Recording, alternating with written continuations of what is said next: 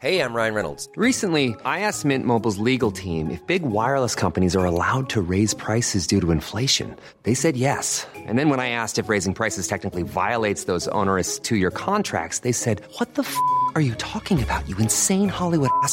So to recap, we're cutting the price of Mint Unlimited from $30 a month to just $15 a month. Give it a try at mintmobile.com slash switch. $45 up front for three months plus taxes and fees. Promo rate for new customers for limited time. Unlimited more than 40 gigabytes per month. Slows. Full terms at mintmobile.com. Even on a budget, quality is non-negotiable. That's why Quince is the place to score high-end essentials at 50 to 80% less than similar brands. Get your hands on buttery soft cashmere sweaters from just 60 bucks, Italian leather jackets, and so much more. And the best part about Quince, they exclusively partner with factories committed to safe, ethical, and responsible manufacturing. Elevate your style without the elevated price tag with Quince. Go to quince.com slash upgrade for free shipping and 365-day returns.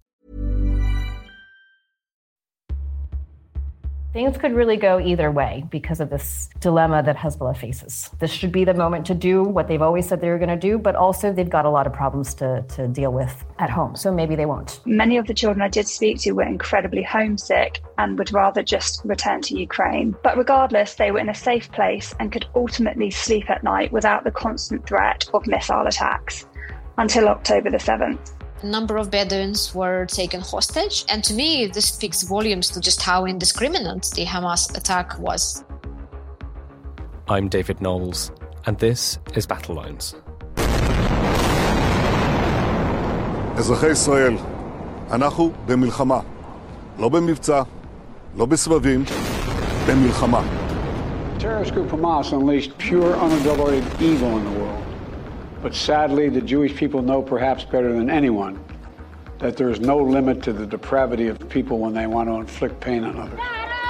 Like every place I go, I go run away and I just find bombs and I find dead people. And like maybe one day I'll end up like them, but it's a really scary thing for me. people telling me that, you know, mostly this is about Hamas, but they're also angry with absolutely everybody. I'm begging the world to bring my baby back home. It's Friday, the 3rd of November. In this episode of Battle Lines, I speak to defense editor Danielle Sheridan, Middle East correspondent Nataliya Vasilyeva, and senior foreign correspondent Sophia Yan. Danny speaks about the Israeli forensic teams searching through ash as they look for teeth and bones to identify victims of Hamas. Sophia takes us inside her investigation into Hamas assets in Turkey, and Nataliya explains her reporting into the experiences of the Bedouin living in Israel. A warning this episode contains graphic language that some listeners might find distressing. I started by asking the team to round up the most important stories of the past week. Well, thank you so much, Nataliya, Danny, and Sophia, for your time again. Can we talk a little bit about the major developments, the major news over the past week? Uh, Nataliya Vasilyeva, would you start? Yes, obviously, we're still in the middle of an Israeli ground operation in Gaza it's been going on for almost a week. I mean, there are some videos, there are some reports around what's going on, but overall, the fog of war is quite thick. The Israeli government has made it clear that it wants to decapitate Hamas, as one of government officials has called it, but we still have no idea if there's a plan to gain control over the territory and stay there or sort of create a buffer zone, as many have suggested. What we know at this point, and a lot of this comes actually from the Gazan side, from social media posted by locals living in Gaza, we see that the troops went quite far. They are in the north. There is a movement of troops going east to west, basically from Israel to over the Mediterranean Sea. And if you look at the map, there is suggestion that the Israeli troops might be moving in deep into the Gaza Strip with an eye of cutting off the north of the Gaza from the rest of the area. This is what we've been seeing. The casualties are mounting on both sides. There are also casualties now on uh, the Israeli side in terms of soldiers our colleagues from the Telegraph are going to a funeral of one of the first soldiers who were killed inside Gaza. So obviously, we're going to see more of that. Something that really caught my eye this week, and I think it was very much in the news, and it was a profound shock for for many. That was an Israeli airstrike on the Jabalia camp when people say camp, when they say refugee camp, they have an idea that this is basically an area somewhere in the field with camping tents on it. That definitely this is not what it looks like. This looks like a neighborhood, a regular neighborhood with regular buildings.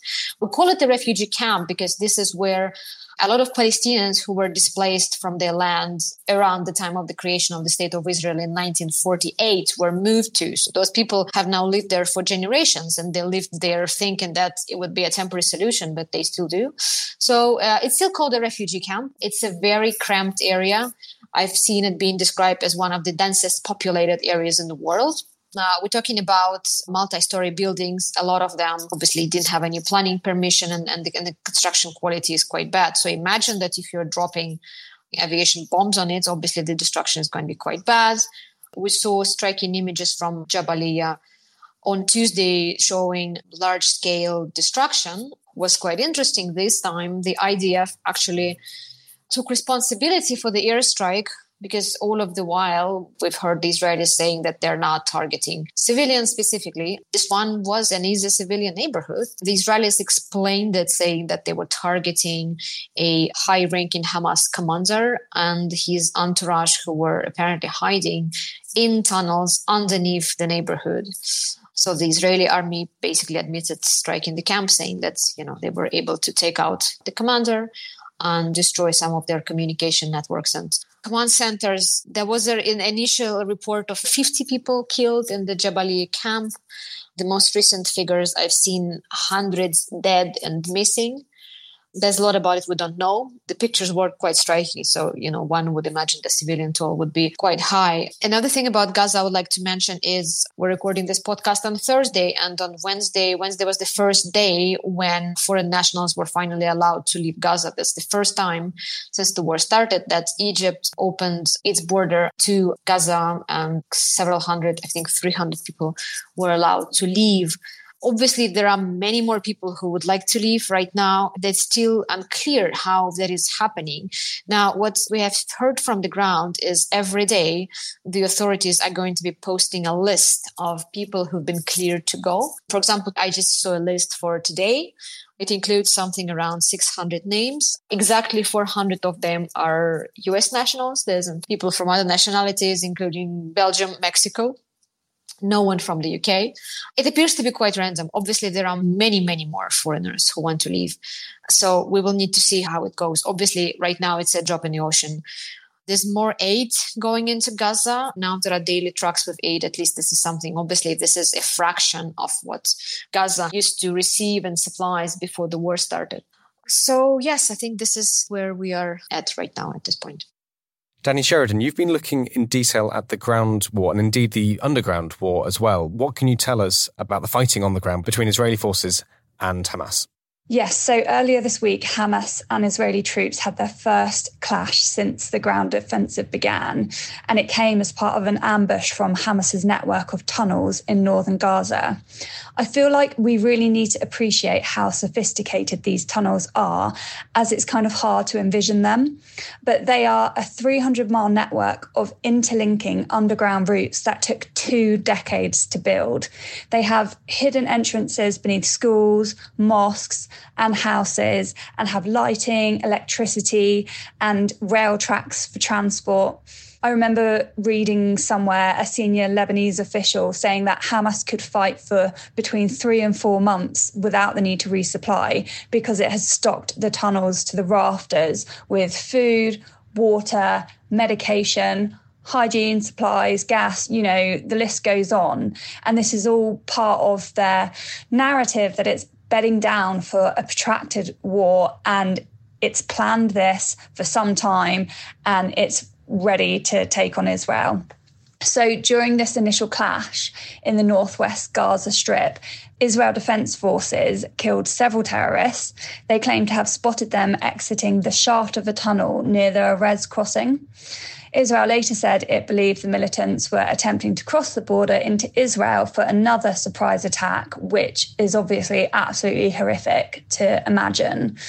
They also said troops on the ground were able to guide Israeli aircraft to strike two Hamas staging posts, which in turn killed several Hamas members. Hamas said it used small arms and anti tank missiles against the armoured convoy. Now, this all comes after Israel intensified its strike on Gaza over the weekend. It sent in troops and tanks on Friday night. Now, normally the tanks retreated, but this time they stayed, which was a clear expansion of Israel's invasion. Although they won't use the I word, and as an aside, Putin also won't use the I word and still doesn't as you know, he uses special operations. So I think there's a whole different conversation to be had on why this word invasion is so problematic and why leaders try to steer away from it. Anyway, the ground assault resulted in almost total communications blackout. And that was really worrying for us as we're working with fixers in Gaza. And you just assume the worst when you don't hear from them. Thank you very much, Danny. Sophia Yan, could you give us your take over the last week on the major developments in the region itself in the Middle East? Yeah, so this week, a really interesting thing happened. The Houthis, a militia that's backed by Iran and based in Yemen, claim that it had launched a quote, large batch of ballistic and cruise missiles, as well as drones toward Israeli targets, and that this was in response to, quote, brutal Israeli American aggression in Gaza. So they said that this was in support, again, quote, in support of our persecuted brothers in Palestine. They threatened further attacks. Uh, there's a lot to unpack about the Houthis. They overthrew the government in Yemen. Would take an entirely separate pod series, perhaps, to discuss. But the one thing to really note about the Houthis is that in less than 10 years, they've amassed a lot of serious firepower. Israel before didn't really consider this group a threat, but that's begun to change. And they are part of this so called axis of resistance, these different groups that Iran has backed over the years to threaten Israel in the hopes that this kind of thing would happen. You know, so the Hamas attacks occurs and that all these other groups that are based in countries that border Israel, that surround Israel, would then start to kick up a storm too. And so that's what you're starting to see happen. Israel hasn't confirmed that the Houthis made these attacks. Obviously, right now it's not in Israel's interest to show what could be perceived as a weakness, but this is what's been going on to a certain extent, Israel is still grappling from insecurity with these October 7 attacks. Hamas showed the world that maybe the Israeli military, maybe there is a way to poke holes in their defenses. So this is what's going on. There's support for the Palestinian cause. This has been a, big pillar for the Houthis. And so they've been talking about this ever since those October 7 attacks. They've been talking in a big way. And so now this is their entrance into the conflict. Sophia, do you see this as further destabilization or potentially escalation as well? How do you see it? Well, you know, this is really interesting because, again, this is something that Iran, in their grand scheme and their big strategy for the region, this is something that they, in many ways, sort of had envisioned and hoped for that this kind of domino effect, if you will, could occur. And so this is more stress, really, for Israel. They've got potentially more fronts opening up that they're going to have to deal with. This is coming from the south. Again, Lebanon to the north, they've already exchanged fire with Hezbollah, another group. Of course, there's Gaza. I mean, this is a lot. You know, this is Israel starting to be surrounded. But again, we'll see what happens going forward. Also, you have to remember these groups, even though they share a, a, very similar goal, they are still separate groups. They have their own aims. They're in different countries. They've got their own political ambitions in their own ways for their own constituents. So it's not that they're always in lockstep. That's really uh, one thing that's important to remember. The other thing I wanted to raise is that there's been a lot of diplomatic activity in the region. Israel recalling its diplomats from Turkey, Jordan recalling its ambassador from Israel, lots of high level meetings in the region. The Iranian foreign minister, for instance, has been traveling around taking lots of meetings.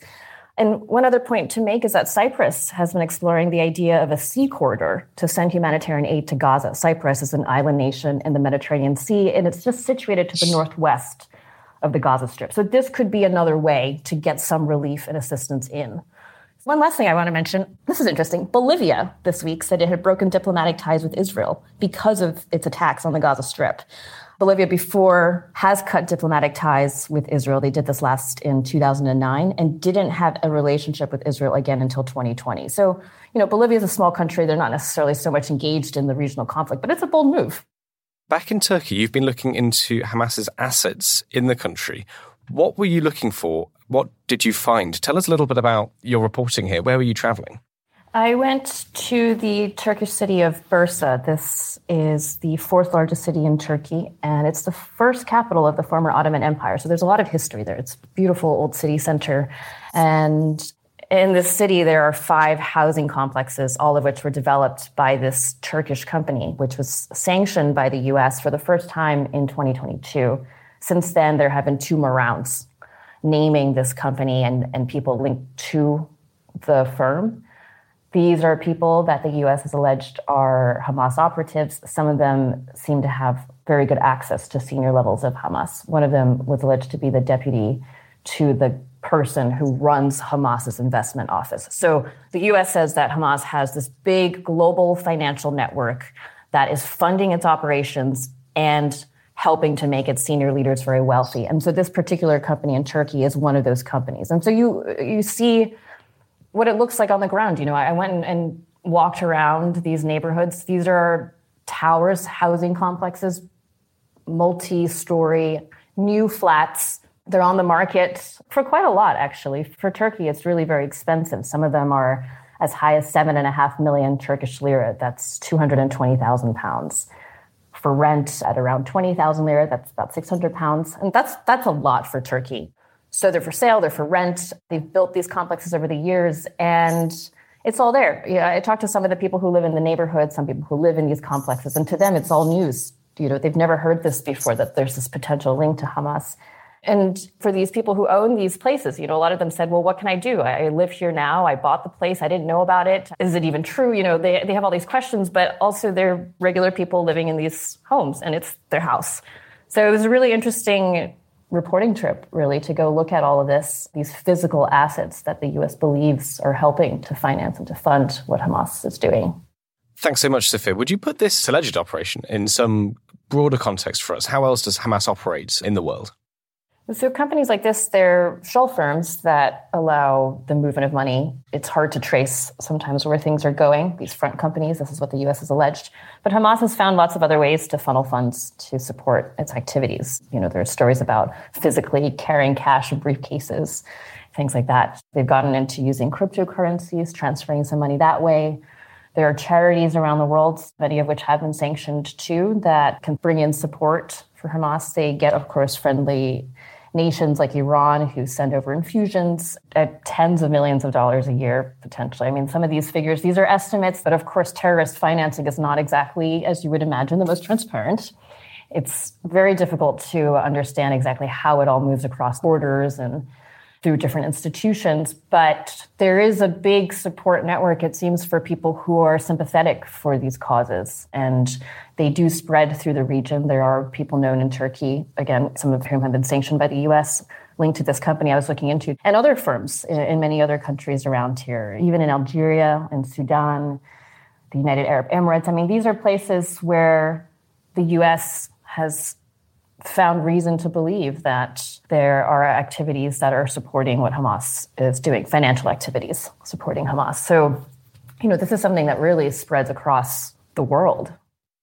Thanks so much, Sophia. Danny Sheridan, can I come back to you? You've been speaking to Jewish Ukrainian children who've been resettled in Israel because of the war in Ukraine. What's their reaction to this second war? And can you tell us a little bit about the children you met? Who are they? What are their stories?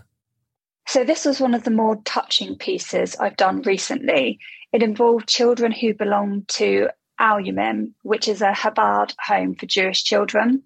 In essence, the kids come from broken homes, a number are orphans, and the home works like a foster system where they take in children, feed them, clothe them, provide a roof over their heads, and give them stability. So, when Putin invaded Ukraine at the start of 2022, the International Fellowship of Christians and Jews organized their evacuation. Around 100 of these children were sent to Ashkelon in Israel, which is about eight miles north of the Gaza Strip. And they were adjusting to life in Israel. They were making new friends. Although many of the children I did speak to were incredibly homesick and would rather just return to Ukraine.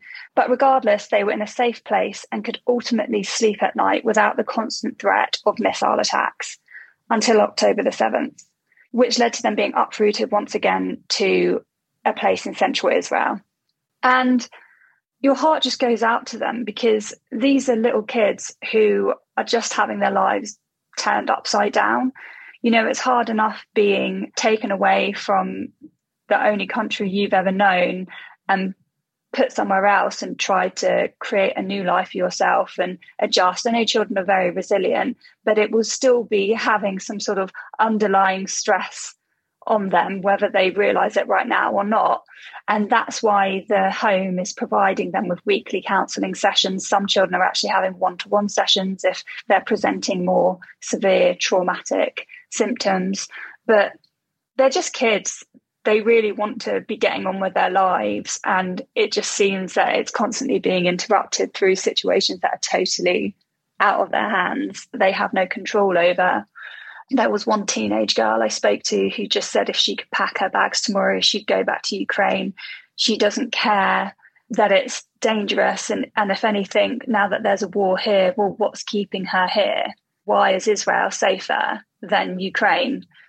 And um, she was also talking about in Ukraine, they'd kind of become adjusted to if there was a missile attack, you know, if a siren went off, they had to run to a shelter. So she was caught off guard when being outside of the temporary accommodation they're at now. She was walking down the street and the sirens went off. And she said she panicked and didn't know what to do because she was in a new place. She was disorientated and didn't know where to run for safety. So she just had to throw herself on the ground and hope that she didn't get struck by an incoming rocket attack. She said it was really, really scary. And it's only now that she's, I guess, in the last week or so, learn exactly what she needs to do, learn where the shelters are, learn it's probably best not to go out by herself. You know, and these are all things that you'd really hope a child didn't have to experience or go through.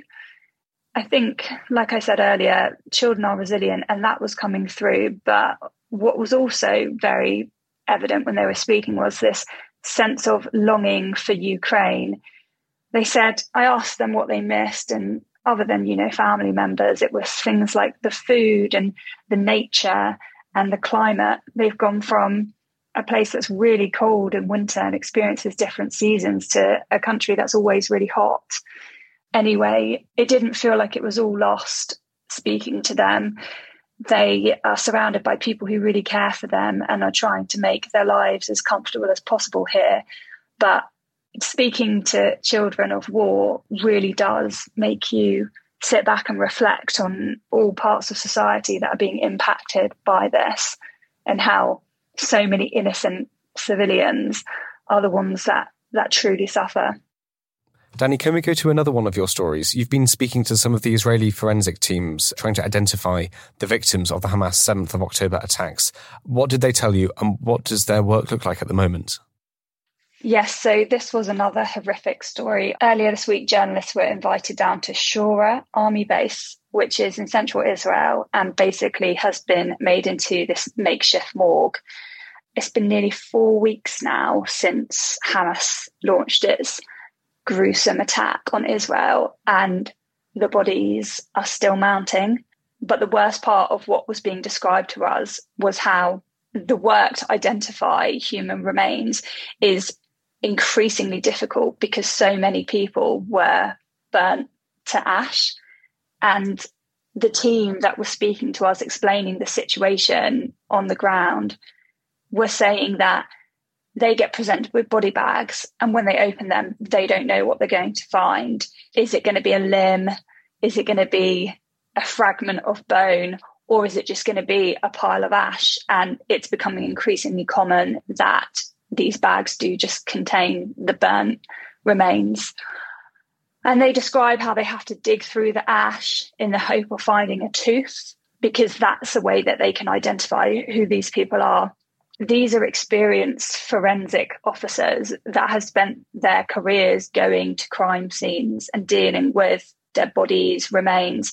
And each one of them that we spoke to said that this is something that they have never experienced. And they say things like they'll just never be able to forget what they've seen and what they've had to sift through in order to identify people. We were also taken to where the bodies are being kept. So there are shipping containers that are refrigerated and they are filled with body bags they insisted on opening the door to show us inside. And what you see is just black and white bags. it was a really hot day when we were there. You know, you're just standing in the bright sunshine, no shade, and um, this really horrible smell starts to permeate the air. And they did say we can't keep the doors open that long because we need to keep the bodies refrigerated. And I was reminded of when I first started reporting on the war in Ukraine and how it was considered really fortunate that it was so cold on the ground because the climate enabled the bodies to be preserved. Whereas what we're dealing with here is intense heat. The whole thing was uncomfortable to be at. And there's been a lot of talk of beheadings. And one of the police officers said to us, he pointed to the top body bag on the left hand side, said that contains a, a headless child. We have no way of verifying that. But I just wanted to put it out there that that is what we are being told. And then the officer said he doesn't understand why their accusations are being interrogated so much. He said that he feels like this is really unusual that we are telling you what we've seen, and yet you, the media, are questioning if it's correct or not which I think is a fair challenge by him. But also, our job is to report, but do so whilst also conveying that what we are reporting is what we have been told as opposed to what we have seen with our own eyes. And I think it's important never to just report as fact when you might not have actually seen the essential component that is being explained to you. Anyway, like I said, it's been nearly four weeks since these attacks happened, and bodies continue to come in each day. We've been told that 826 bodies have been recovered so far, and that of them, 732 have been buried. But let's not forget, 1,400 people were killed. So this is going to continue for some time. And the team work round the clock. They said they work, they pull triple shifts. They're working 24 7 to get it done. They're exhausted. But time is against them because of what I said earlier regarding the climate. They need to be finding these human remains as quickly as possible. They don't have time to take weekends off to work a regular shift. So anyway, yeah, it was it was incredibly harrowing going down there. And I've written about it in more detail, so hopefully readers can go away and take a look at that. But it's grim. It's um, not pleasant to read about. But then, like so many of these things, it's important to report it. Thank you very much, Danny. Nataliya, can we come back to you? You've been speaking to some of the Bedouin in Israel. Before we go into your story, for those of us who don't know, could you just explain to us who are the Bedouin? What's their history and what's their place in contemporary Israel? Bedouins are traditionally a nomadic or a semi nomadic people who live not only in present day Israel, but traditionally Bedouins was spread out all the way from Saudi Arabia to present day Israel. Now, it's one of the biggest minorities in Israel. There's an estimated 200 to 250 Bedouins in Israel. I came across this quite extraordinary report by an Israeli government agency from two years ago in which they basically acknowledged they didn't even know how many Bedouins lived in Israel. And the only reason for that is because the community, which is these are essentially Arab Muslims, that community has traditionally faced discrimination. And what has been happening in the past decades is the state of Israel has tried to move them into towns, into villages. And a lot of the Bedouins struggle to stay on their ancestral land they would refuse to be moved. And because of that, there's a number, there's in fact several dozen unrecognized Bedouin villages. And because they are unrecognized, people don't have electricity, they don't have running water. And because of that, Israel doesn't even bother to count and they have no idea how many of them are. Now, if that community has a special place in Israeli society and now more than ever members of the bedouin community several of them told me completely unprompted they feel like they're between a rock and a hard place. They obviously have their arab muslim identity. On the other hand they are indigenous people of the present day state of israel and they feel that they are israeli citizens. And a lot of them told me that they're now being called traitors by Palestinians because they did not support Hamas. They did not support the attack. On the other hand, they are still viewed in suspicion in Israel because they're Arab Muslims. Now, Bedouins in Israel traditionally live in the Negev the desert, which basically starts to the east of the Gaza Strip. And there's a number of Bedouins were killed in the Hamas attack. A number of Bedouins were taken hostage. And to me, this the story speaks volumes to the fact of just how indiscriminate the, the Hamas attack on October the 7th was, because obviously those people they look more like people in Gaza. They wouldn't definitely look like your typical Ashkenazi Jew that would be, you know, vilified by the Hamas leadership. But it just shows that Hamas had no idea and didn't bother to make difference between whoever they're killing or taking hostage on the Israeli land. And I spent a day in the Negev desert. We met a couple of families whose family members were killed in the Hamas attack. We spoke to a community leader who's now leading efforts to try and provide some help for, for the families of the victims and try and figure out what's happening with the hostages. Now, I, I met this completely fascinating person who is a retired high ranking IDF officer. He retired as a colonel. At the same time, he is very proud of his Bedouin heritage we found him in a traditional Bedouin house on the side of a Bedouin town. The whole setup, the whole living room with the traditional Bedouin carpets and low seated couches was, you know, un- unmistakably traditional. But at the same time, he said that, you know, we're part of the Israeli society and we definitely don't want to be dragged out into this conflict. He spoke about the anxiety that the Bedouin community feels about how they feel that they don't belong either way if you see portraits of the kidnapped people in London, elsewhere, I know that like people have been going around and plastering those portraits on lampposts. You're probably not going to see any Bedouins among them because relatives are quite anxious that it will somehow harm them in captivity. We met this family who lost one of their sons to the Hamas attack, young boy, 26 year old, who went camping on a Friday evening to the Mediterranean coast, very close to the Gaza Strip. And on Saturday morning, he called his dad and he told him that he saw gunmen coming out of the water and shooting everyone. And that, that's the last thing that the family heard of him. There's also a story of a bus driver who dropped off party goers to the rave party close to the Gaza Strip. Now, this is the rave party that was attacked by Hamas early on Saturday, October the 7th, and at least 260 people were killed there.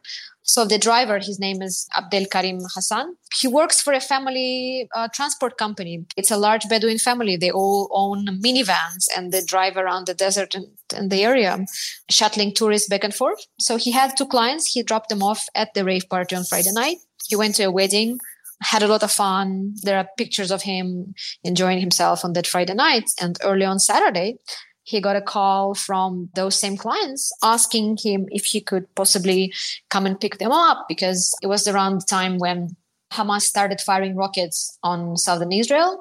And I think it was just before the, the gunmen arrived at the site. So he just got up into his van and, and, and came. And we spoke to his relatives and I kept asking, why did he go? Because obviously it sounded like it was a very dangerous place to go. And his brothers told me that he felt that it was his responsibility, that it was his duty for, for his clients because he left them there essentially in the desert the night before. So he went and he was killed uh, along with the party goers. He was found in his car. There were bullet holes in the car. And actually, I was on that same road two days after the attack. And we got there so early that, you know, it was around the time when it was fairly safe to go there. The military would allow civilians, but was day three after the attack. So there were some dead bodies of Hamas fighters um, lying in the fields, and there were some vehicles abandoned by the side of the roads. Some of them were Hamas vehicles, but then there were a couple of civilian vehicles. And when I spoke to that family, I realized that I saw that black minivan with the bullet holes in the windshield. So obviously it's a huge tragedy for, for the Bedouin community. So some people were killed in this manner. There were also Bedouins who were killed on the kibbutzim. Some of them were farmhands Some of them worked in security. So yeah, I felt it's one of those untold stories of the current war. And as far as we know, at least there are, there are six Bedouins who were taken hostage. And if I remember correctly, 11 Bedouins were killed by the Hamas attack and seven more died from Hamas rocket attacks. And again, another story that I can talk about for hours is how the discrimination and neglect from the Israeli government is making Bedouins more vulnerable. For example, if you go to any regular Israeli town in, in the south of Israel, you would see air raid shelters everywhere you would see safe rooms in every single block of flats. But in Bedouin villages, there are no air raid shelters. And it's only now that the authorities are starting to pay attention. And there is another community organizer that we met who is actually pressing the government to send at least now to send those air raid shelters for Bedouin villages because they have nowhere to hide in the desert. That's absolutely fascinating. Thank you, Nataliya. Very quickly, a question from me. You mentioned how the Bedouin spoke about how they felt like they were between a rock and a hard place, mm. and you spoke to a retired colonel as well. Did you get the sense that more Bedouin people are joining the IDF or support the IDF? What's your sense there? Well, it's not an entirely new phenomenon. There are Bedouin battalions.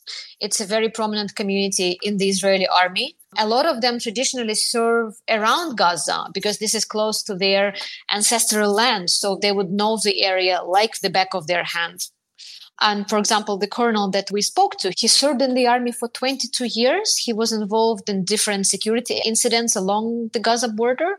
There was one time when he was basically confronted by a suicide bomber on a pickup truck who rammed through the fence and, and drove uh, across the border. So when I spoke to him about the surprise attack and how come Israel was caught completely unawares, he said that, you know, anyone who would be on the border would be watching out. So it's obviously a big lapse on the part of the Israeli government that that missed it. I'm not seeing any specific signs that more Bedouins are joining in. Again, right now Israel in the middle of a war, and there are reservists who are being called up.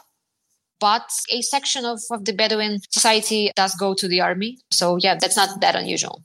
Well, thank you so much, Danny, Nataliya, and Sophia. Let's start to wrap up then. Danny, what will you be looking at?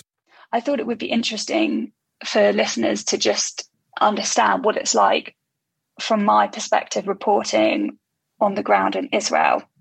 I went to interview the family members of one of the hostages who was featured in the Hamas video released earlier this week. And I'm given a location, so we drive, it's an hour from where we're based. And just as we're about to go and sit down and, and do quite a emotionally draining interview because you're sitting there opposite people who are crying and telling you how worried out of their minds they are about their loved ones who are, are being held captive by a terrorist organization.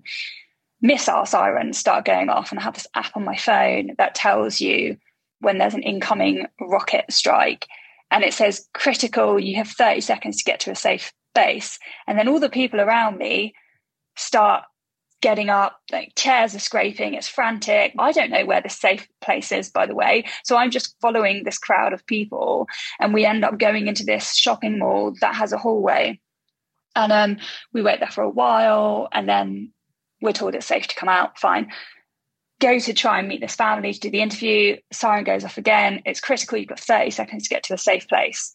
So you're back in the hallway with these strangers sitting there waiting it out and um, there are mothers holding tiny children, there are teenagers, elderly people. It's just an incredibly stressful situation to be operating in because you then come out of that scenario and go straight into an interview with someone.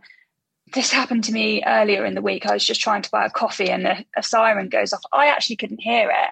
And the person selling me my coffee said, you, you need to go find a safe place. And again, I just had to follow strangers into a hallway and wait it out. I think that the movements around what we're reporting isn't often conveyed in our pieces. But I think it's important for people to know that kind of side of what it's like reporting on the ground because it's a highly demanding space to be in. And I'm just so grateful that there are people that are willing to sit down and talk to me in these incredibly stressful times, the family of the hostage might not have wanted to come and talk to me, given that a siren had just gone off. They might have thought, oh, sod it, we just want to go home and be somewhere safe. But they respect the media and understand the importance of getting their situation, their story out there. And so there is a real collaboration between the press and those affected by this war despite the really challenging circumstances that everyone is operating in. But as for me, you know, I said this before when I've reported in Ukraine that I'm lucky enough to exit a war zone when I feel like the time has come, and, and the time has come to me. I've been here 16 days now, and I know when I need to get out. And unfortunately, that's a privilege I have that Israelis and people in Palestine don't have. So I feel really grateful for all the people that I've spoken to that have shared their stories with me. And I won't stop reporting on this when I'm in London, but I'll just be doing it from a different base and I'm sure I'll be back. It's also a privilege on my behalf that people are willing to tell me their stories because it's harrowing for them to have to relive it. And I'm just grateful that they entrust in me to be able to put their story out there into the public. Thank you so much. Looking to the next week, what kind of stories will you be following? What should our listeners be paying attention to? Sophia So, as this episode is coming out of Battle Lines, there are two things that are going to happen on Friday that are very important. The first is that the leader of Hezbollah, Hassan Nasrallah, is due to give a speech. These would be his first remarks since the attack on the 7th of October. And everyone's really wondering what he's going to say. Will he or won't he? Is he going to call for greater involvement by Hezbollah in the war? Or is he going to say and explain why they haven't so far and why they won't? Hezbollah is a militant group in Lebanon that's also very prominent in domestic politics. And in advance of this speech, they've been releasing these short clips on social media of their leader. They're very cinematic. It's got this grand music. It's it's like this movie preview almost teasing this speech. And so this is really a moment where things could change by a lot. Hezbollah, though, is really dealing with this dilemma. This group, they've built their identity going against Israel, standing for Palestine. This should be a really prime moment for Hezbollah to act, but they need to rebuild their own legitimacy. They've lost some aura, some edge in recent years for many different reasons. And for Lebanon, too, it's a terrible time to get this country into a major war. Lebanon's grappling with a very serious economic situation right now. Hezbollah getting involved could also tip the scales and push the U.S. to become embroiled in this even more so. Now, Hezbollah, of course, has already exchanged some fire with Israel. So, in some sense, they are already involved. But they have been restrained in their response. They haven't done the sort of big shock and awe that they seem to be capable of. They're often described as the world's most heavily armed non state actor.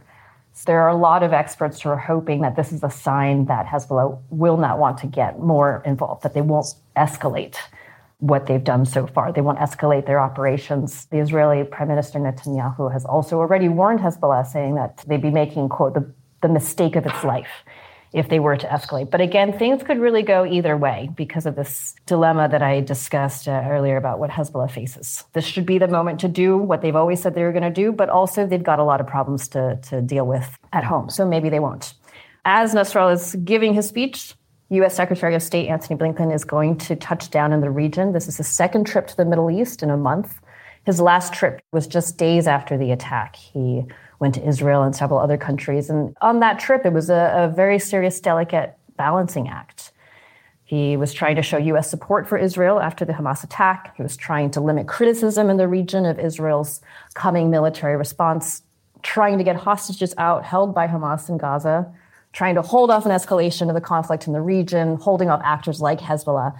A few weeks later, these are all still big issues on the table. The one difference being that Israel now has sent ground forces into Gaza. So Blinken's visit really very prime moment. This trip's been teased by the US government. They've talked about it, saying that Blinken is expected to reiterate US support for Israel's right to defend itself in accordance with international humanitarian law, but also to underline the need to minimize Palestinian civilian casualties, to press for humanitarian assistance. That's how the US government is characterizing this trip. So we'll see going forward what comes out of it. Nataliya, any final words from you? Yeah, I think we might be approaching a crunch time in the Israeli ground operation here. It's been a week. If you look at what the Israeli public are saying, what you're what you're seeing in, in media, the picture is quite conflicting. Some of the observers, including retired military officers, are saying that the ground operation is not proceeding as quickly as they would hope. Others are saying that the troops appear to have moved much deeper than anyone anticipated. But obviously, it has been going for such a long time. The bombing campaign has been going such a long time that there's a feeling that very soon Israel might be in a situation when its Western allies would be demanding a ceasefire and they would be demanding some sort of an end to hostilities. US President Joe Biden called for something he called a pause in the war between Israel and Hamas. He didn't give any details, but I think it's very indicative of where the wind is blowing.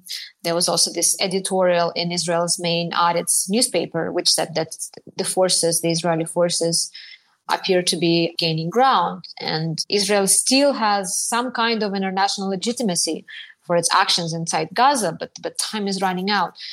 So it looks like we might be approaching a crunch time here. Like what Israel does next? Is it the time to stop and negotiate the release of hostages? So I would also be looking to Friday because what just a couple of days ago we had two Israeli hostages released by Hamas. It, it's quite possible that the countries that have been mediating between Hamas and Israel, like Qatar and Turkey, and Egypt might come up with some sort of a deal, like they did come up with a deal for the crossing out of Gaza. So I'm going to be focusing on that.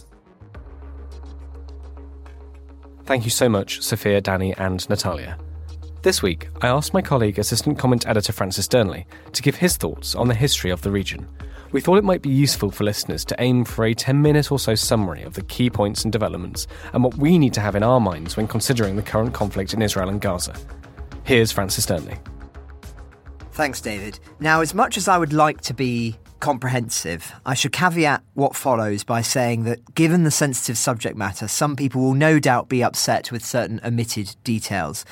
But my aim here is to offer the core timeline of events and the fundamentals of each. Those events that one often hears people refer to, but which may actually mean very little to many. One often hears people say this conflict has lasted forever regularly accompanied with a shrugging of shoulders and a sense of defeatism and despair. But it has not lasted forever. It is very much a product of the 20th century, forged and fought according to the central political and cultural currents of that time. This is a modern conflict. Nothing is predestined, nothing is written. That said, it remains important to start before the 20th century, all the way back to 3,000 years ago, in times recorded in the Old Testament, when the land that makes up modern day Israel was dominated by a large Jewish community, a community that was, through a series of wars against the Romans and others, displaced, resettling in many areas, but especially in Central and Eastern Europe and in Portugal and Spain. For centuries, those displaced communities suffered perennial persecution. Even where they were permitted to live, they often had to obey strict rules, forced to live apart from the rest of the population. The term ghetto is a 17th century Italian word meaning foundry, because the first ghetto was created in 1516 on the site of a foundry in Venice. I've been there. As a result of this and the increased frequency of violent pogroms against Jews in the 19th century, a Jewish led movement was born called Zionism, calling for a Jewish nationalist state. There had been proposals for a Jewish state prior to this, in locations all around the world, not just the Holy Land. But with the collapse of the Ottoman Empire, the movement converged around the idea of returning to where they'd been displaced from thousands of years before. The Jewish faith practiced that this homeland was Israel, a promised land gifted to the Jews by God, with Jerusalem its holy city. The problem was, of course, that in the preceding 2,000 years, Arabs, more regularly called the Palestinians in this context, had made it their home. To them, this land was also holy. For Muslims, the Temple Mount is where the Prophet Muhammad ascends to heaven. The first major event in this saga is the Balfour Declaration of 1917, a statement issued by the British government during the First World War expressing support for the establishment of a national home for the Jewish people in Palestine, in a land it controlled. There were several reasons for this, but one of the motivations was political. It was believed that American Jews would be more supportive of the Allied cause against the Central Powers and more inclined to join the fight if they made such an expression of support. Unsurprisingly, it was deeply unpopular amongst the Palestinians, but gradually Jews did begin to trickle back into the British controlled territory in the years preceding the Second World War. But that war changed everything. What once was seen as a fringe issue became, as a result of the Holocaust, suddenly front and centre. For many, it justified the Zionist cause, namely that they were better served and safer to have their own state. Many, many Jewish people displaced within Europe by the war then moved to Israel. To try and reduce tensions between Israel and the Palestinians, the United Nations proposed a partition plan in 1947 that would divide Palestine into separate Jewish and Arab states, with Jerusalem under international administration. That plan was accepted by Jewish leaders but rejected by Arab leaders, triggering the 1948 Arab Israeli War on the day that the State of Israel was declared, when neighbouring Arab states launched a military campaign against the newly formed nation. The result, however, was a huge shock victory for the Israelis, who felt they were fighting for their very survival. The war resulted in displacement of hundreds of thousands of Palestinians, a process known as the Nakba or catastrophe in Arabic. Such was the violence, with many Arabs killed, that for many this was and is the origin of the ethnic cleansing charge often levelled at Israelis. Between 400 and 500 towns were depopulated and destroyed. This is one of the landmark events of the whole conflict, a foundational event in Palestinian identity. In the years following Israel's victory, it maintained a close alliance with France and Britain. In 1956, Israel, supported by France and the UK, attacked Egypt in response to the nationalisation of the Suez Canal by Egyptian President Nasser. It was a humiliation, especially for Britain, and the crisis only ended with the intervention of the United States and the Soviet Union, leading to a withdrawal of the countries who had invaded. Nevertheless, tensions between Israel and Arab nations continued to simmer. Then, in 1967, one of the most important events took place the so called Six Day War, when Israel launched a preemptive strike against Egypt, Jordan, and Syria, following weeks of heightened tensions and threats, resulting in a swift victory and the occupation of hugely significant territories in the present context, including the West Bank and East Jerusalem, the Gaza Strip, the Sinai Peninsula, and the Golan Heights. These include the so called occupied territories one often hears referred to in the news, with Israel seizing them in what it claimed was essential for defensive reasons, though for others this was used as a justification to seize more land. Seeking to avenge that brief but embarrassing episode, in 1973, on the Jewish holy day of Yom Kippur, Egypt and Syria launched a surprise attack on Israel. The war initially caught Israel off guard, with Israeli Prime Minister Golda Meir pleading with Western powers for support before the Israelis launched a successful counteroffensive. It was the anniversary of this war that was marked by the brutal attacks carried out by Hamas a fortnight ago. We then move from an era of all out conventional war to one of revolt and desperate diplomatic efforts to solve the conflict and find a peaceful and lasting solution. The Camp David Accords of 1978, facilitated by US President Jimmy Carter, Egyptian President Sadat, and Israeli Prime Minister Begin, negotiated a peace agreement at Camp David, leading to the Egypt Israel Peace Treaty of 1979.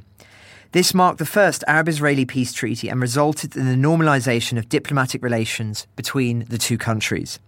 Increasingly isolated by their former Arab allies, the Palestinians in the occupied territories launched an uprising known as the First Intifada in 1987.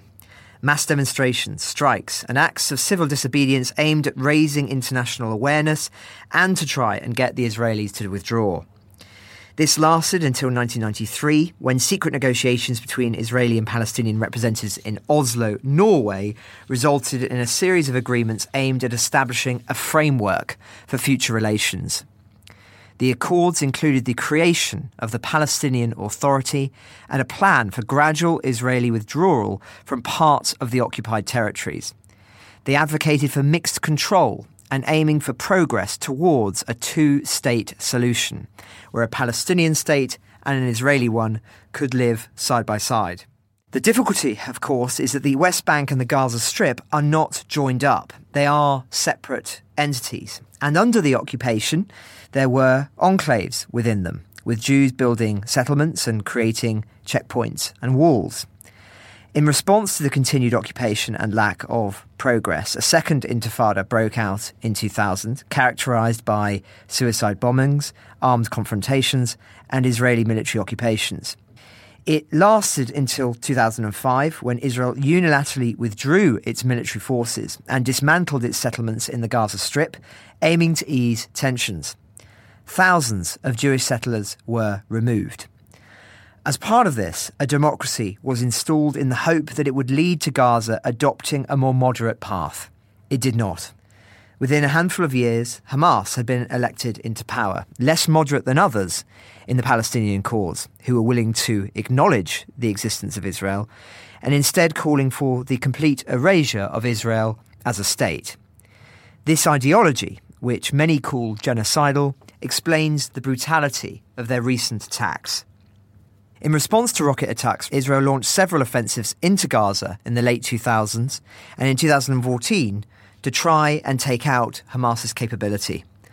The casualties and damage were high, but it was believed then that Hamas had been humbled. In that context, diplomatic efforts resumed. In 2007, US President Donald Trump instigated the Abraham Accords, signed between Israel and the United Arab Emirates and Bahrain in September 2020, further driving a wedge for some between other Arab nations and the Palestinians. Controversially, it also officially recognized Jerusalem as the capital of Israel, a move that sparked international criticism for Jerusalem was seen by many as a place that was vital to be separated from being entirely in one state or people's control.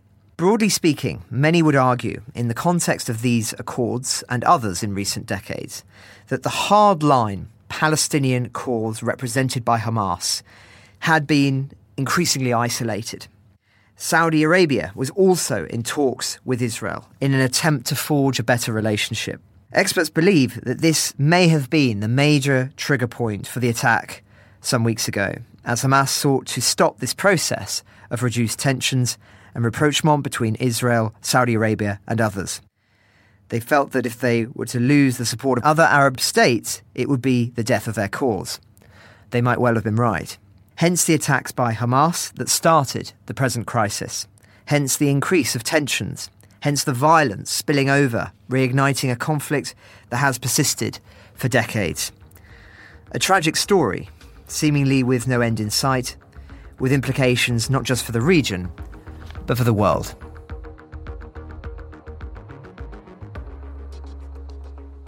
Battle Lines is an original podcast from The Telegraph. To stay on top of all of our news, analysis, and dispatches from the ground in Israel and Gaza, subscribe to The Telegraph or sign up to Dispatches which brings stories from our award winning foreign correspondents straight to your inbox. We also have a live blog on our website where you can follow updates as they come in throughout the day, including insights from contributors to this podcast. If you appreciated the podcast, please consider following Battle Lines on your preferred podcast app. And, if you have a moment, leave a review, as it helps others find the show. As disinformation is a particular problem during conflict, we are relying on your support more than ever. Battle Lines is part of wider Telegraph foreign coverage in our podcasts. If you're interested in finding out more about the war in Ukraine, you can listen to Battle Lines' sister podcast, Ukraine the Latest. This episode of Battle Lines was produced by me, David Knowles, and executive producer Louisa Wells.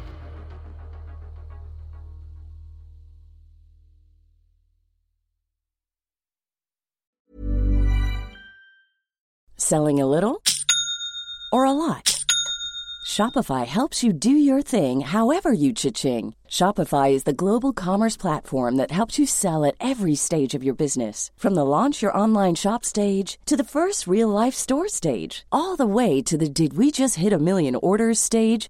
Shopify is there to help you grow. Shopify helps you turn browsers into buyers with the internet's best converting checkout. 36% better on average compared to other leading commerce platforms because businesses that grow grow with Shopify. Get a $1 per month trial period at Shopify.com slash work. shopify.com/work.